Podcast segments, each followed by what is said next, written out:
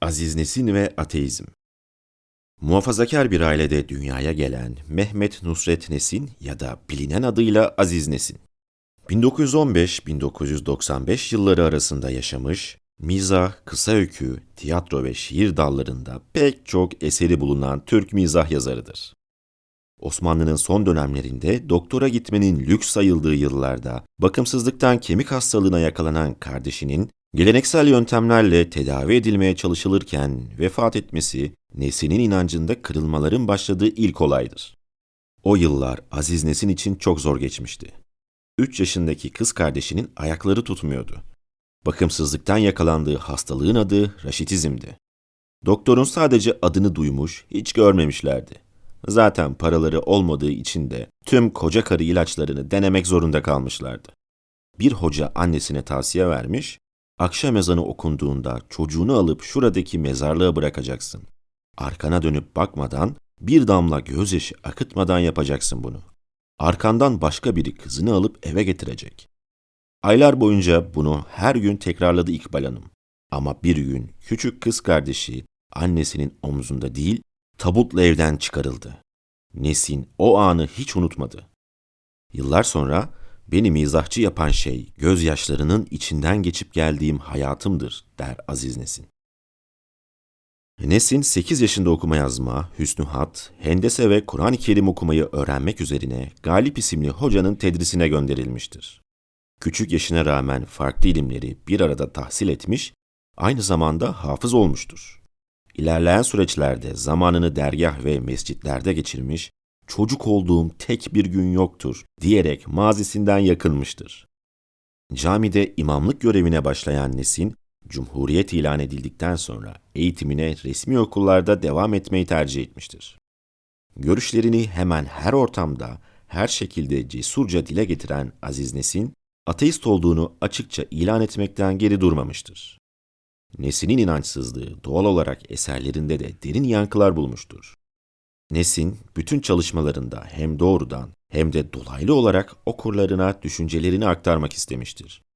Özellikle bazı çalışmalarının sonunda Dede Korkut tarzı öğüt ve tavsiyeleri oldukça dikkat çekicidir. Dinsel eleştiriler nedeniyle hakkında 300 küsür dava açılmış, 5,5 yıl hapis yatmış ve maalesef yazılarını 200 farklı mahlasla yayınlamak zorunda kalmıştır. Öldüğünde ise vasiyeti gereği yoksul çocuklara eğitim verilen Nesin Vakfı'nın bahçesine tören yapılmadan sessizce gömülmüştür. Çalışmada hikaye, şiir ve röportajlarından yola çıkılarak Nesin'in eserlerinde ateizmin dayanakları incelenmektedir.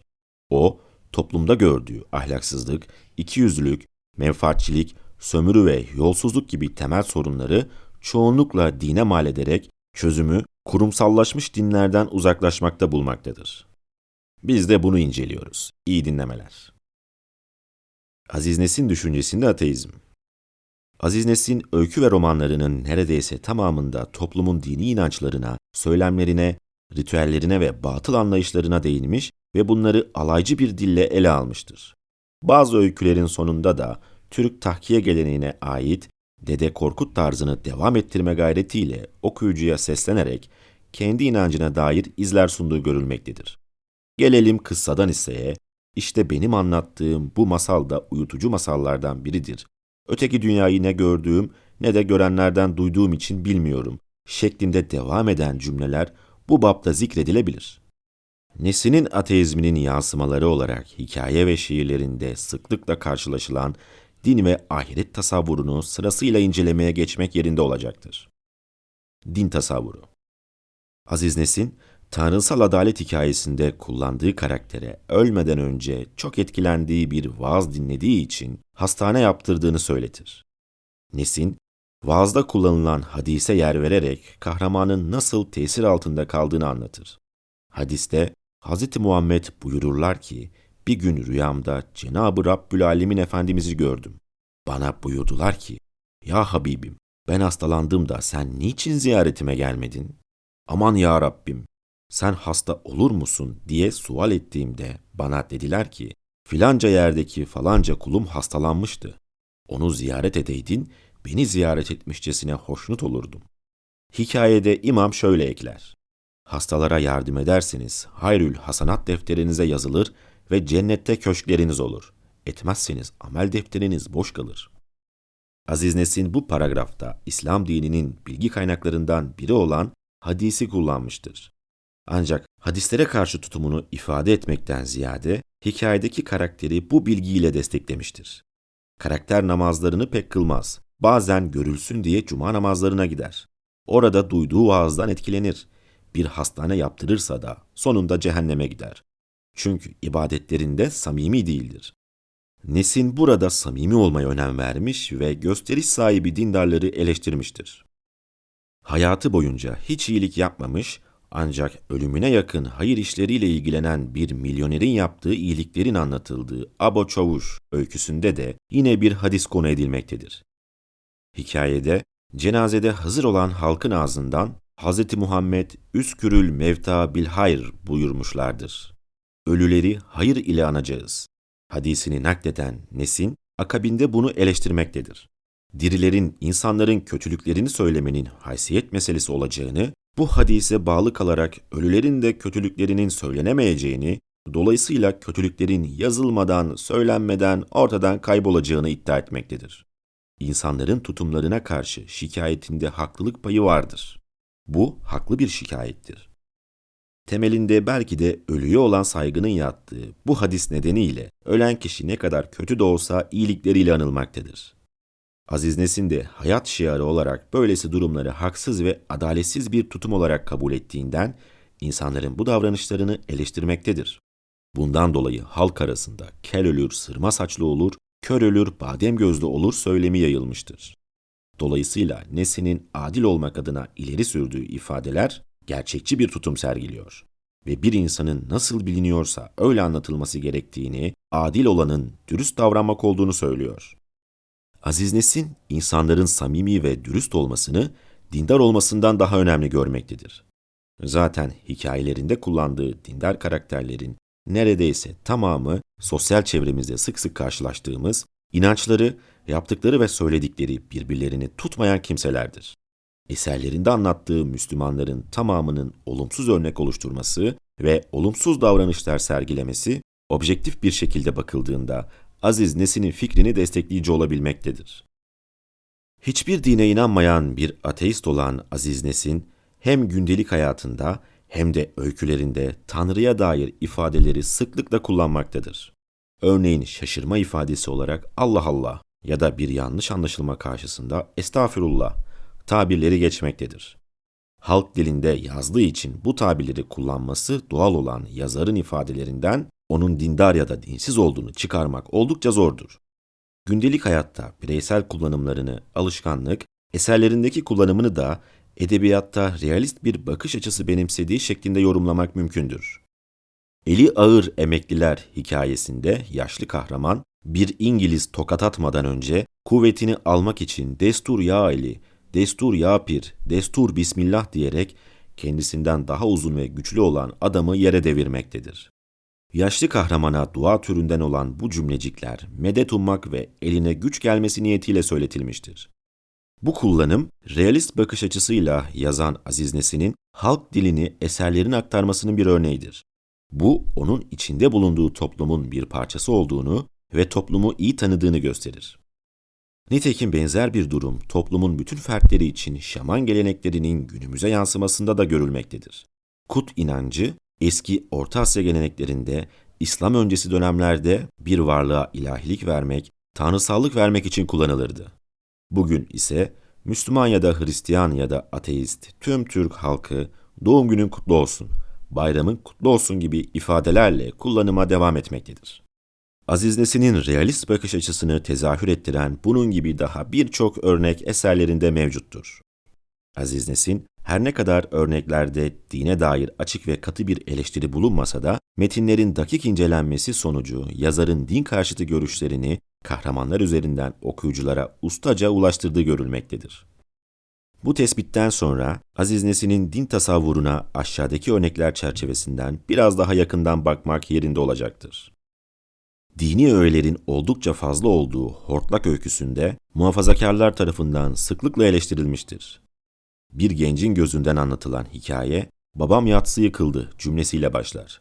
Giriş cümlesinden de anlaşılacağı üzere dindar bir aileye müntesip olan genç, Hazreti Eyyubi Ensari tefrikasını okudum.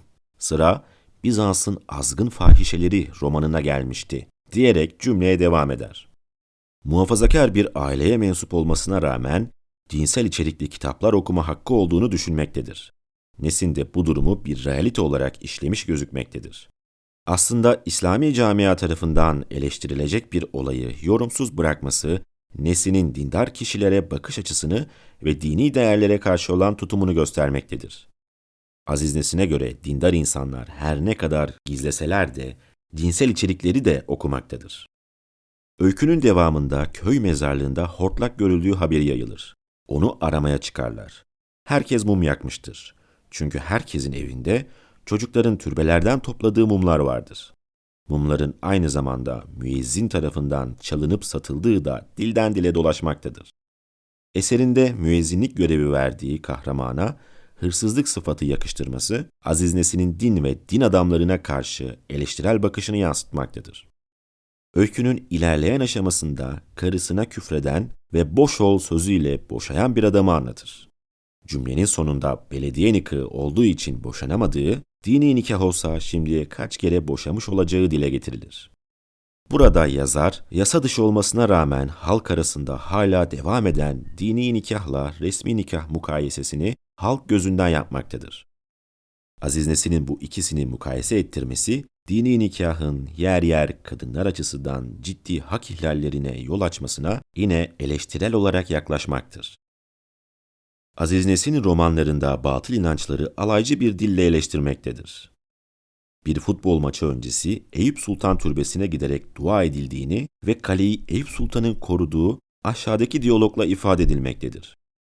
Ne zaman maçtan önce Eyüp Sultan Hazretleri'nin türbesini ziyaret ederlerse hep böyle olur. Toz koparan kalesini Eyüp Sultan koruyor. Yoksa çoktan kaç gol girerdi. Eyüp Sultan kaleci midir? Her yerde oynar. Bir başka yerde ise ticaret yapmak için din sömürüsünün yapıldığı tasvir edilmektedir. İşte böyle bağıracaksınız. Vatandaşlar, ey dini bütün Müslümanlar! Bu küçük kuşçuklar yarın öbür dünyada size cennet kapılarını açacak. Ey iman sahibi Müslümanlar! Bir kuş alın, azat edin. Yarın hepimiz öleceğiz. İşte o zaman kıldan ince, kılıçtan keskin Sırat Köprüsü'nü bu kuşların sırtında pır diye uçarak geçeceksiniz. İşte böyle bağırırsınız. Anladınız mı? Bu işin sermayesi dil. Ne kadar dil dökerseniz o kadar çok müşteri gelir, para alırsınız. Aziz Nesin'in romanlarında ele aldığı bu anlatılar yalan ya da yanlış değildir. Hatta toplumumuzda birçoğu ile karşılaşıldığı inkar edilemez. Zübük romanında okul yaptırılmasına karşı çıkan kasaba halkı onun yerine cami yaptırmak ister. Ancak onlara camide kaç vakit namaz kıldıkları sorulduğunda evde ibadet ettiklerini söyleyerek hem camiyi yaptırıp kullanmayacak hem de kasabayı okuldan edecek iki yüzler olarak tasvir edilirler. Bütün uğraşlarına rağmen onları ikna edemeyen öğretmen de üstelik dinsizlikle suçlanır. Nesin, muhafazakar kasaba halkının bu tavrını cahillik ve yobazlık olarak nitelemektedir. Aziz Nesin eserlerinde din adamlarını istismarcı olarak işlemekten çekinmez. Surname romanında çok dindar, beş vakit namazında ve tarikat ehli olan Hoca Efendi, üç karısının üzerine genç bir kızla evlenmek ister. Kız ve ailesi razı gelmez. Kızı kaçırtır ve kız direnince onu boğarak öldürür. Bir başka yerde üfürükçü olarak bilinen, kısır kadınların çocuk sahibi olmasını sağlayan bir hocanın aslında o kadınları kendisinin hamile bıraktığını işlemiştir. Aziz Nesin'e göre bir kişinin hacı veya hoca olması güvenilirliğinin değil, aksine güvensizliğin bir ölçütü gibidir. Eserlerinde resmedilen olaylara gerçek hayatta da rastlamak ne yazık ki mümkündür. Aziz Nesin aynı eserinde Tanrı inancını kahramanın dilinden şöyle tenkit etmiştir. Her ihtimalin içinde ayrıca yüzlerce, binlerce ihtimal var. Bir ihtimal daha varmış. O da ölmek miymiş? Saçma. Tek olan, seçeneği olmayan, seçme hakkım bulunmayan her şeye düşmanım. Tek olanların en yücesine bile. Seçeneksiz teklerde hep kandırmaca, hep dolandırıcılık var. Aziz Nesin burada insanlara seçme hakkı verilmeyen her durumda bir kandırmacı olduğunu savunmuştur. Tanrı'nın tek olma iddiası, dinin tek olma iddiası ve seçme hakkı vermemesi gibi. Aziz Nesin şiir türünde de eserler vermiş önemli bir yazardır. İncelenen bu örneklerden sonra şiir türüne de değinmek yerinde olacaktır. Nesin şiirlerinin büyük bir kısmını taşlama şeklinde yazmıştır. Düz yazılarında olduğu gibi dini öğelere yer verip onları eleştirmiştir. Atam izindeyiz şiirinde, yobazlarla gericiler, onlar bizden daha zinde.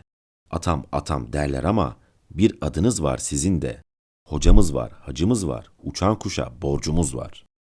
Bu şiirinde Nesin dindarlara, dini öğretilere taassup ile yaklaşanlara verilen bir sıfat olan yobazı kullanmaktadır.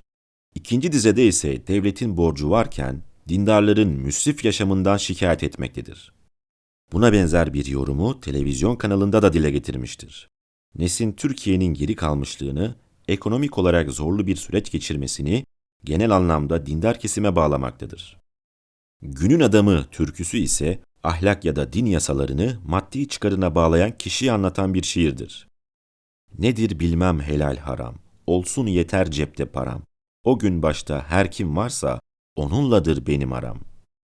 Aziz Nesin şiirde ahlaki bir sınır tanımayan ancak maddi çıkarlarını gözeten düzenbaz bir insan portresi çizmektedir. Asri zamanlarda toplumsal olarak çoğunluk Aziz Nesin'in ifadelerinin muhatabı niteliğindedir. Dindar gözüken insanların her dönemde değişeceğini ve onlar için ahlak kurallarının, dini kurallarının, prensiplerin olmadığını, sadece cepte paraların olmasını önemsediğini belirtmektedir. Al Muskan'ı Hocam şiirinde de bir çocuk babasının hastalığı için para karşılığında bir hocaya muska yazdırır. Muskayı takan babasının vefatı üzerine onu hocaya geri götürür ve parasını ister. Bu olaydan etkilenen Aziz Nesin, siyasi ve ideolojik din eleştirisi yapmaktadır. O için namazı abdestsiz kıldı. Haklılara düşman diye bakıldı. Millet bu dertle yandı, yakıldı. Bu nasıl bir kafa, bu ne akıldı. Kalmadı değeri, oyumu ver geri. Al muskanı hocam, babam kaykıldı. Aziz Nesin'in klasik konusu olan din sömürüsüne değinen şiirde bir siyasi liderin dindar kesimin oyunu almak için onlar gibi göründüğü ve hoca görünümlü kişilerin şifa dağıtma bahanesiyle para kazanmaları eleştirilmektedir. Nasıl da doğru bir özet çıkarmış Aziz Nesin diyesi geliyor insanın. Aziz Nesin'in din sömürüsünü eleştirdiği bir başka şiiri Ramazan manileridir. Minareler uzun uzun, kandilleri düzüm düzüm, sömürgenler kökünüze kibrit suyu topunuzun. İslam inancının sömürüye alet edildiğine ve insanların inançları üzerinden prim yapıldığına işaret edip bunları ağır bir dille eleştirmiştir. Nerede bir minare varsa orada bir sömürü düzeni olduğunu savunmaktadır. Nesin'in bu bakışı son derece materyalist ve pragmatik bir bakıştır. Burada tapınakların ve din üzerine yapılan bütün harcamaların topluma ekonomik zarar verdiğini Ramazan üzerinden anlatmıştır. Aziz Nesin'in oğlu Ali Nesin'le mektuplaşmalarında ona verdiği öğütler arasında dine ve ahlaka dair öğretiler yer almaktadır. Hristiyanlığın teslis inancını aklının almadığını söyleyen Ali Nesin'e babası, aman oğlum hiçbir dinle alay etme, en saçmasıyla bile alay etmek doğru değildir diyerek saygı telkin etmektedir. Nesin'in iki çocuğuyla yapılan röportajlar, onun bu konudaki olumlu tavrını gündelik hayatına da yansıttığını betimlemektedir. Oğlu Ateş'in babalarının aksine inançlı olduğu, oğlu Ateş'in inancından dolayı babasının kendisine her eve lazım böyle biri, bir tane de bizde var diyerek takıldığını ifade etmektedir. Kendisinin de sık sık bütün dinlere saygı duyduğunu söylemesi ve gündelik ilişkilerine bunu yansıtmasına rağmen eserlerinde dine dair unsurları sert bir uslupla ele aldığı görülmektedir.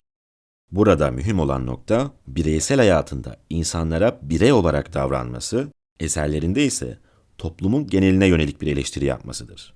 Kısaca onun için bir insanın inancı değil, kişiliği ve samimiyeti önemlidir. Bunların benzeri bir başka mektupta ise helal ve haram kavramlarını kullandığı dikkat çekmektedir. Bizim evimize haram denilen bir lokma bile girmedi cümlesinden dürüst bir kazanç ile evini geçindirdiği anlaşılmaktadır. Aziz Nesin'in haram kavramını İslam inancına mebni biçimde değil, halk dilini benimseyerek gayrimeşru olmayan anlamında kullandığı şeklinde yorumlamak yerinde olacaktır. Buraya kadar Aziz Nesin'in eserlerinin bir kısmındaki din eleştirisi ve ateizme işaret eden bölümler işlenmiş ve onun din ve Tanrı'ya dair tasavvurları ele alınmıştır. İlaveten Nesin'in dine dair düşüncelerini anlamada televizyon programlarındaki demeçlerinin önemli katkısı olacağından bazı söylemleri tahlil edilecektir. Ceviz Kabuğu programına konuk olan Nesin, bütün savaşların din ve aşırı milliyetçilik yüzünden çıktığını ifade etmiştir. Programda dinde zorlama yoktur sözüne karşı elbette dinde zorlama vardır demekte ve doğar doğmaz kimliğe İslam yazılmasına karşı çıktığını dile getirmektedir. Dindarlara verilen özgürlüğün dinsizlere de verilmesi gerektiğini söyleyen Nesin, şeriatın insan haklarına aykırı bir yapı olduğunu, din ve devlet işlerinin kesinlikle birbirinden ayrılması gerektiğini ifade ederek dinsizlikte ısrar ediyorum demiştir. Benzer şekilde Aziz Nesin'in kıl payı sağ kurtulduğu, dindarların gerçekleştirdiği Madımak katliamı diye bilinen Sivas'taki otelin yakılmasını soran sonucuya, sorumlunun zorunlu din dersi koyan ve Kur'an kursları açan devlet olduğunu ileri sürerek, hak ettiği gibi yönetilen Türk halkının böyle olaylara müstahak olduğunu belirtmiştir. Nesin'in ifadelerinden dinin insanları bağnaz ve potansiyel katil yaptığı düşüncesine hakim olduğu görülmektedir. Ve devlet eliyle yapılan dini çalışmalara karşıdır. Konuşmasının ilerleyen dakikalarında tarikatların Kur'an kurslarına gidenlerin yarın harp okuluna gireceklerini, adliyede görev alacaklarını, din eğitimi alan insanların düzen ve adaleti asla sağlayamayacakları için bu görevlere getirilmemesi gerektiğini iddia etmiştir. Yüksek Tansiyon programına katılan Nesin, İslam dini ile ilgili düşüncelerini Şeytan Ayetleri kitabı üzerinden başlatılan bir tartışma sonrasında dile getirmiştir. Hint asıllı yazar Salman Rushdie'nin kitabı olan Şeytan Ayetlerinde Muhammed Peygamber'e yönelik eleştirel yaklaşımlar olduğu için kitap yasaklanmış ve İran devleti tarafından yazara verilen ölüm fetvasıyla başına ödül konulmuştur. Bu durumun haksızlık olduğunu iddia eden Nesin, kitabı çevirip yayınlamak istemiş ancak Diyanet İşleri Başkanlığı buna mani olmuştur. Bu bağlamda Aziz Nesin, bu ülke layık bir ülke olamamıştır. Diyanetin yayın yasağı gibi bir hakkı yoktur demiştir. Buradan açılan konuda ise İslam'ın hoşgörü dini olmadığını, gittikçe daha yobaz bir hal aldığını iddia etmiştir. Ramazan ayı örneği veren Nesin, insanların oruç tuttuğu bir ayda rahatça su ve sigara içemediğini, onlara saygı göstermek zorunda olmadığını, saygının karşılıklı olması gerektiğini dile getirmiştir. Buraya kadar Aziz Nesin'in din tasavvurunun bazı eserlerine ve düşüncesine yansımalarını incelemeye çalıştık. Çoğu dinde yer alan ahiret tasavvuru da onun düşüncelerinde sıklıkla tenkit edilen konulardan biridir. Şimdi de bu konudaki yaklaşımlarını örneklemek yerinde olacaktır. Ahiret tasavvuru Yalnızca İslam dininin değil, bütün dinlerin öte dünya inançlarını yok sayan Aziz Nesin, bazı öykülerin sonunda bu konuya dair fikirlerini dile getirmektedir. O, cennet, cehennem, huri, melek, ahiret günü, günahların tartılması gibi inanç kavramlarını mizahi bir tarzda öyküleştirmektedir. Nah Kalkınırız kitabında yer alan Tanrısal Adalet isimli öyküde İslam dininin ahiret inancını alaycı bir dille ele almaktadır. Öyküde ölen bir adamın cennet kapısında bekletildiği, hurilerin beden ölçülerinin bulunduğu bir listeden kendisine cenneti gezdirmek üzere bir huri beğendiği, cenneti gezdikten sonra da hesaba çekildiği anlatılmaktadır. Hesap sırasında birçok hastane, okul ve benzeri hayır kurumları yaptırdığı için sevapları başta ağır gelen karakterin, inşaatlarında çalışan işçilerin bakımsızlık ve ağır şartlardan dolayı hasta olmaları ve çocuklarının maddi yetersizlikten dolayı okuyamamalarının sorumlusu olduğu için günahları daha ağır gelmiş ve sonunda cehenneme gitmiştir. Aziz Nesin hikayede kul hakkı ve emek sömürüsünü diğer bütün hayır işlerinden daha önemli olarak vurgulamıştır. Aziz Nesin öykünün son paragrafında geleneksel hikayelerde yer alan kıssadan hisse üslubuyla okuyucuya seslenerek ahiret inancının olmadığını bir kez daha vurgulamaktadır. Öteki dünyanın olduğunu ne gördüğüm ne de görenden duyduğum için bilmiyorum. Belki siz öteki dünyaya inanıyorsunuzdur. Benim başkalarının inancına saygım var. Ben inanmasam bile siz öteki dünyaya inanıyorsanız şunu bilmelisiniz ki öteki dünyanın da bu dünyadan hiçbir ayrımı yoktur. Bu dünyada en iyi, en geniş, en güzel parsellere sahip olanlar, öteki dünyada da en iyi, en geniş, manzaralı parsellere sahip olacaklardır. Çünkü iyilik yapmak hakkına çoğunlukla onlar sahiptir. Zavallı yoksullar iyilik bile yapamazlar ki cennette bir yer kapabilsinler. Aziz Nesin, ahirete inananların çok ümitli olmamaları gerektiğini, çünkü dünyadaki gibi ahirette de zenginlerin yer hakkı olduğunu, yoksulların ise iyilik yapmaya güçleri dahi yetmediğinden cennette yerlerinin olmayacağını ileri sürerek dinlerin sevap günah algısının bile nasıl bir paradoks olduğunu başarılı bir örneklemle vurgulamıştır. Çok parası olan çok hayır yapabilmektedir. Bu nedenle bu dünyada cenneti yaşayan ahirette de cenneti yaşayacaktır.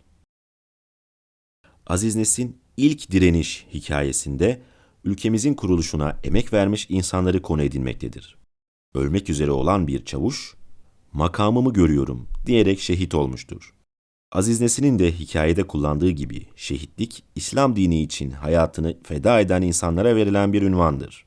Günümüzde asker veya polis gibi mesleklere sahip olup da bir çatışma esnasında ölen kişilere de şehit denilmektedir. Buradan Aziz Nesin'in insanın kendisini vatanı için feda etmesinin onurlu bir görev olduğunu düşündüğünü anlıyoruz. Aziz Nesin'in şiirlerinde de ahiret algısına yönelik dizeler bulmak mümkündür. Her dine girerim, dindarım gayet. Denizden aşırtan Musa'm olmalı. Dar yerde sıkışıp kalırsam şayet, göklere uçuran İsa'm olmalı. Şiirde dini çıkarları için kullanmayı alışkanlık haline getirmiş kişilerden söz edilmektedir.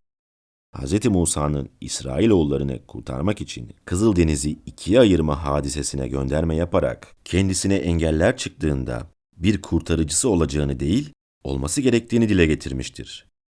Musa'nın olmasının bir lütuf değil de zorunlu bir hadiseymiş gibi görünmesinin sebebi, çıkarı olanların mutlaka ki bir dine gireceğini anlatmaktandır. Benzer işlevi Hz. İsa için söylemek de mümkündür.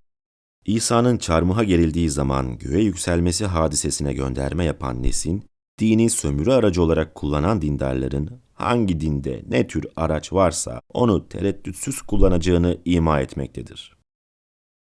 Sırat köprüsünden geçerken sırtta çanta, elimde de altın asam olmalı.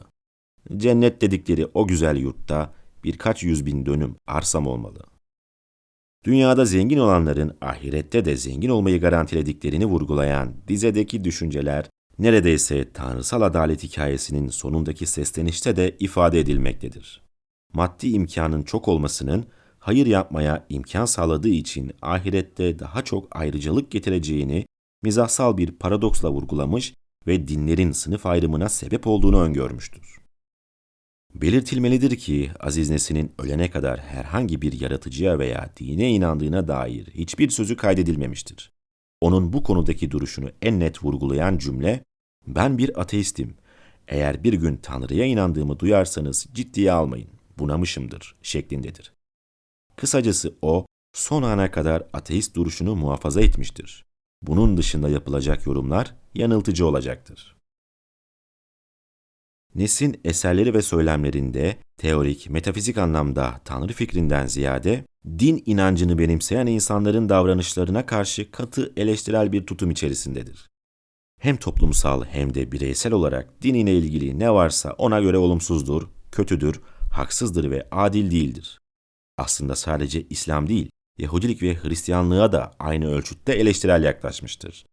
Tabii ki içinde bulunduğu toplumun inancı olduğu için önceliği gündelik hayatında karşılaştığı dindir.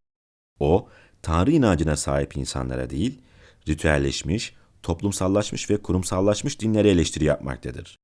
Çünkü toplumsal ikiyüzlülük ve geri kalan tüm sorunların ritüelleşmiş dinlerden kaynaklandığını düşünmüştür. Sonuç Türk toplumu uzun yıllar önce İslamiyet'i kabul etmeye başlamış ve halifelik Osmanlı Devleti'ne geçtikten sonra İslam dünyasında önemli bir konuma gelmiştir. Cumhuriyetle birlikte temelde laik bir sistem benimsense de kaldırılan hilafetin yerine kurulan diyanetle din devlet işleri aynı çatı altında toplanmıştır. Ancak nüfusun bir bölümü geleneklerine bağlı Müslüman olan Türkiye Cumhuriyeti'nin mutlak anlamda layık bir devlet olup olmadığı hep tartışma konusu olmuştur. Dolayısıyla Türkiye'de yapılan siyaset çoğunlukla ya dine karşı bir tutum ya da dini bir tutum olarak anlaşılmıştır. Dinin istismarı olarak gözlemlenen durumlar da genellikle hep siyasi kararlar arasında yer almıştır. Nesin gibi yazarlar ve sanatçılar haklı olarak dinin bir sömürü aracı olarak farklı çıkar gruplarınca kullanılmasına karşı çıkarken, dinin ülke kalkınmasına ciddi bir engel teşkil ettiğini belirtmişlerdir. Bu bağlamda Nesin, Türk toplumunda bağnaz, ahlaksız, çıkarcı gibi ne kadar olumsuz dindar şahsiyet örneği varsa tamamına eserlerinde yer vermiştir. O dini inancın gereksizlikten de öte tehlikeli ve zararlı olduğunu iddia etmiştir. Aziz Nesin bir ateist olarak yaşamış, tüm eserlerinde bunu belirtmiş ve ömrü boyunca da düşüncesini dile getirmekten hiçbir camiada çekinmemiştir. Eserlerinden gelen bütün gelirleri 1972 yılında kurduğu Nesin Vakfı'na bağışlamıştır. Aziz Nesin Vakfı'nın amacı, yoksul ve öğrenim olanağı bulamayan çocukların ilkokuldan başlatılarak yüksekokul ya da bir meslek okulunu bitirene dek öğrenim, eğitim, barınma, korunma ve her türlü gereksinimlerini sağlamaktır. Bu sesli kitabı bitirirken size Aziz Nesin Vakfı'nın bahçesinden de biraz bahsetmek isterim. Huzur bulacağınız bir arazide etrafınızda kediler, horozlar, kuşlar ve daha birçok hayvanla yeşile doyduğunuz, çevreye duyarlı, insan gibi insan çocukların büyüyüp aziz dedelerini hep minnetle andıkları yerdir. Vasiyeti üzerine bugün mezarı da Nesin Vakfı'nın bahçesindedir. Ben Denizin Ötesindeki Sesler. Kanalıma abone olmayı ve beni Instagram hesabımdan takip etmeyi unutmayın. Görüşmek üzere.